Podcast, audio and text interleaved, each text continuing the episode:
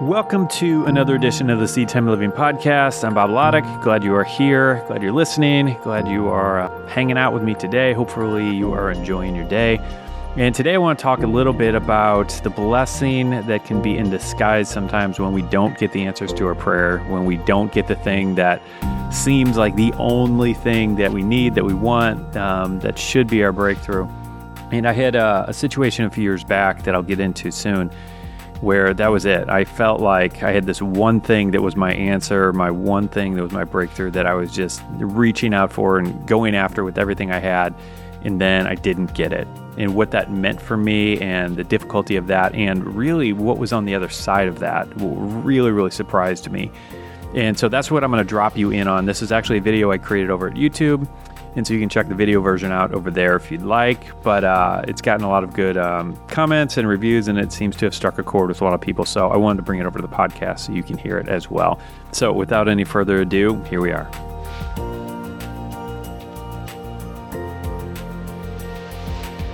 All right, today I want to talk a little bit about how I got passed over for a promotion that I thought I deserved, that looked like my dream job, that was like everything I wanted, and why not getting this was one of the best things that ever happened in my life. So, when I was in my mid 20s, I was newly married and I kind of found myself in a tricky spot. I was working at this large company and I had kind of pigeonholed myself into a department, into kind of a career ish thing that wasn't really giving me any opportunities for advancement. And on top of that, it was something I wasn't really good at, I didn't enjoy. And if you've ever been in a job that you're not good at, but you're actually trying really, really hard, it's a very frustrating kind of thing to deal with. Albert Einstein has this quote that I love where he says, Everyone is a genius, but if you judge a fish by his ability to climb a tree, he will go his entire life thinking that he's stupid. And even though I had thrived in all my previous jobs prior to this one, uh, because I was in a position that I wasn't gifted for, I was really beginning to feel that. I was feeling like I was just mediocre and I couldn't do a good job at anything.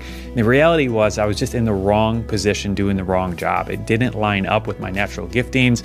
And as a result, it didn't matter how hard I tried, I just wasn't going to move forward. And so while my position was so difficult, the department right across the hall was exactly where I wanted to be. You know, I saw Ivy League grads in their three piece suits having so much fun, and the job obviously being incredibly lucrative as well. And so that was where I wanted to be. And I thought that was my ticket out of this really difficult job. And so when a position opened up in this department, like I jumped. I was thrilled. I was super excited to apply for it. And because I had been in this position for years, I had some unique unique experience that would give me a leg up on the competition and getting this job. And to be honest, it was one of the few jobs in the entire firm that my experience actually would help me um, get the job. On top of that, because I worked so closely to the guy who was hiring for the job, I actually had a little bit of a relationship with him, so that was helpful as well. And if that wasn't good enough, I had more college education than anyone else who was applying for the job as well. So after all these years of struggling in this job that I felt like I wasn't gifted for, like this just was my breakthrough. It was just clear to me that this was was the way I was going to break out of it. This was the opportunity I'd been waiting for. And looking at things from a natural perspective, I was the only applicant that really made sense. Like all of the measurable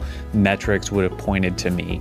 And so I can still remember where I was sitting, the time of day, really the number of clouds in the sky when that email came through that was congratulating my coworker on receiving the promotion that I thought I deserved. Now, I am so thankful that God doesn't give us everything we pray for. I've prayed for a lot of dumb things in the past, and I'm really glad that God doesn't answer all of our prayers.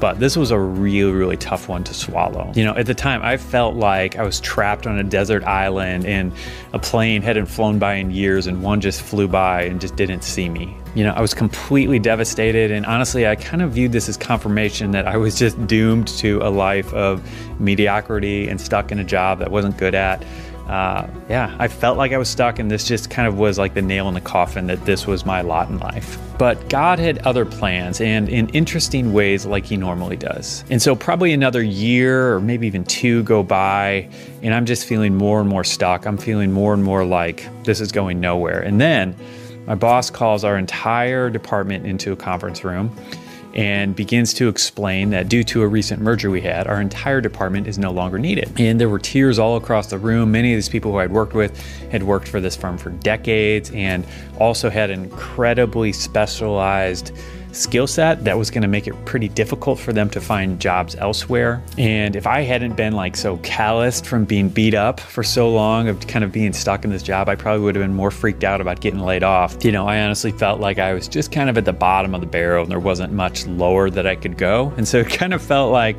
if anything's going to happen, it's probably going to go up from here. And so over the next few weeks, as everybody began looking for jobs, I started kind of going down this path. And I just felt like the Lord was leading me to not look for a job and to focus on my fledgling blog at the time.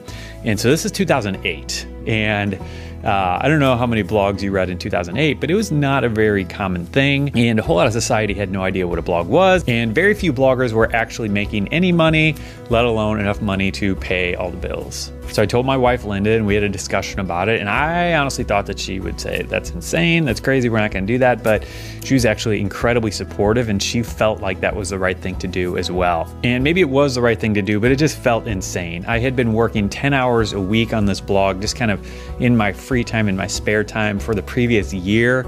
And at that point, I was earning about $2 an hour. And to add to the challenge, Lynn and I had about $46,000 of debt that we were working really hard to pay off.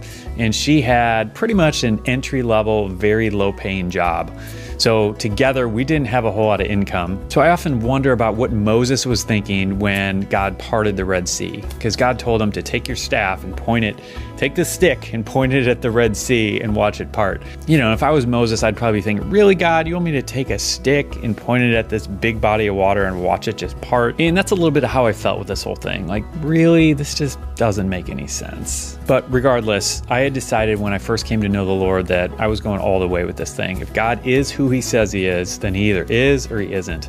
And that I was going all the way or I'm not going to do it at all. A middle of the road, kind of in between Christianity, was just not something I was interested in. And so over the next few months, there were lots of awkward questions from really well meaning people asking me what I'm going to do. And I honestly didn't want to tell them. I was too embarrassed, I was ashamed, and just kind of nervous to tell them what the actual plans were that the Lord had for me. And so I worked really hard to avoid those conversations whenever I could. And so over the next few months, I began to see miracle after miracle after miracle happen with our blog, and it just began to grow, and we began to get more traffic, and the earnings began to go up. And even more important than that, I absolutely loved the work I was doing. I felt meaning and purpose, and I had joy, and I felt like I was actually gifted at it. And I was able to see some of the real and meaningful impact that I was having on other people's lives with what I was doing as well. And ultimately, it only took nine months for me to get to the point where we were earning more from our blog than I was from my old day job. And then just another six months later, I was earning triple from my blog what I had been at my old day job. And honestly, the money was just the icing on the cake. The joy and the satisfaction that came from doing work that I felt gifted to do and to be able to have some sort of purpose in the work that I was doing was just the most amazing thing ever. And as the years went by, I found out more and more about that job that I wanted so bad. And it just wasn't all it was cracked up to be. You know, ultimately, God is smarter than us, and He knew, He knew what I wanted. And so, even though I was praying for this one thing, I'm just really glad that He didn't give me the answer to my prayer. So if you're in a situation like this, or if you know somebody who is, stick with it. Keep trusting God. He's got your back. He's not going to leave you. He's not going to forsake you. Hang in there. And you have to remember that He is working even when you can't see that He's working. Anyway, I feel like God has done so many miraculous things in the life of my family, and this is just a drop in the bucket. And so I'm actually working on a book right now where we're going to be sharing a lot of these amazing things that God has done in our lives and some of these lessons that we've learned in the process. All right, hope you found this helpful. And you might know somebody who needs to hear this. Um, there were multiple comments of people saying, I needed to hear this today. This really helped. And so if you know somebody who needs this because they're going through something, I mean, definitely share it with them. And if you are listening on your, your car or something, you don't have a real easy way to share it, you can just go to seedtime.com forward slash podcast. And all of our podcasts are right there. So it's a real easy way to share it with others if you can't find a real simple way to share it. But um, anyway, that is all for today. Hope you're having a great day. Be blessed, be a blessing, and I'll chat with you soon.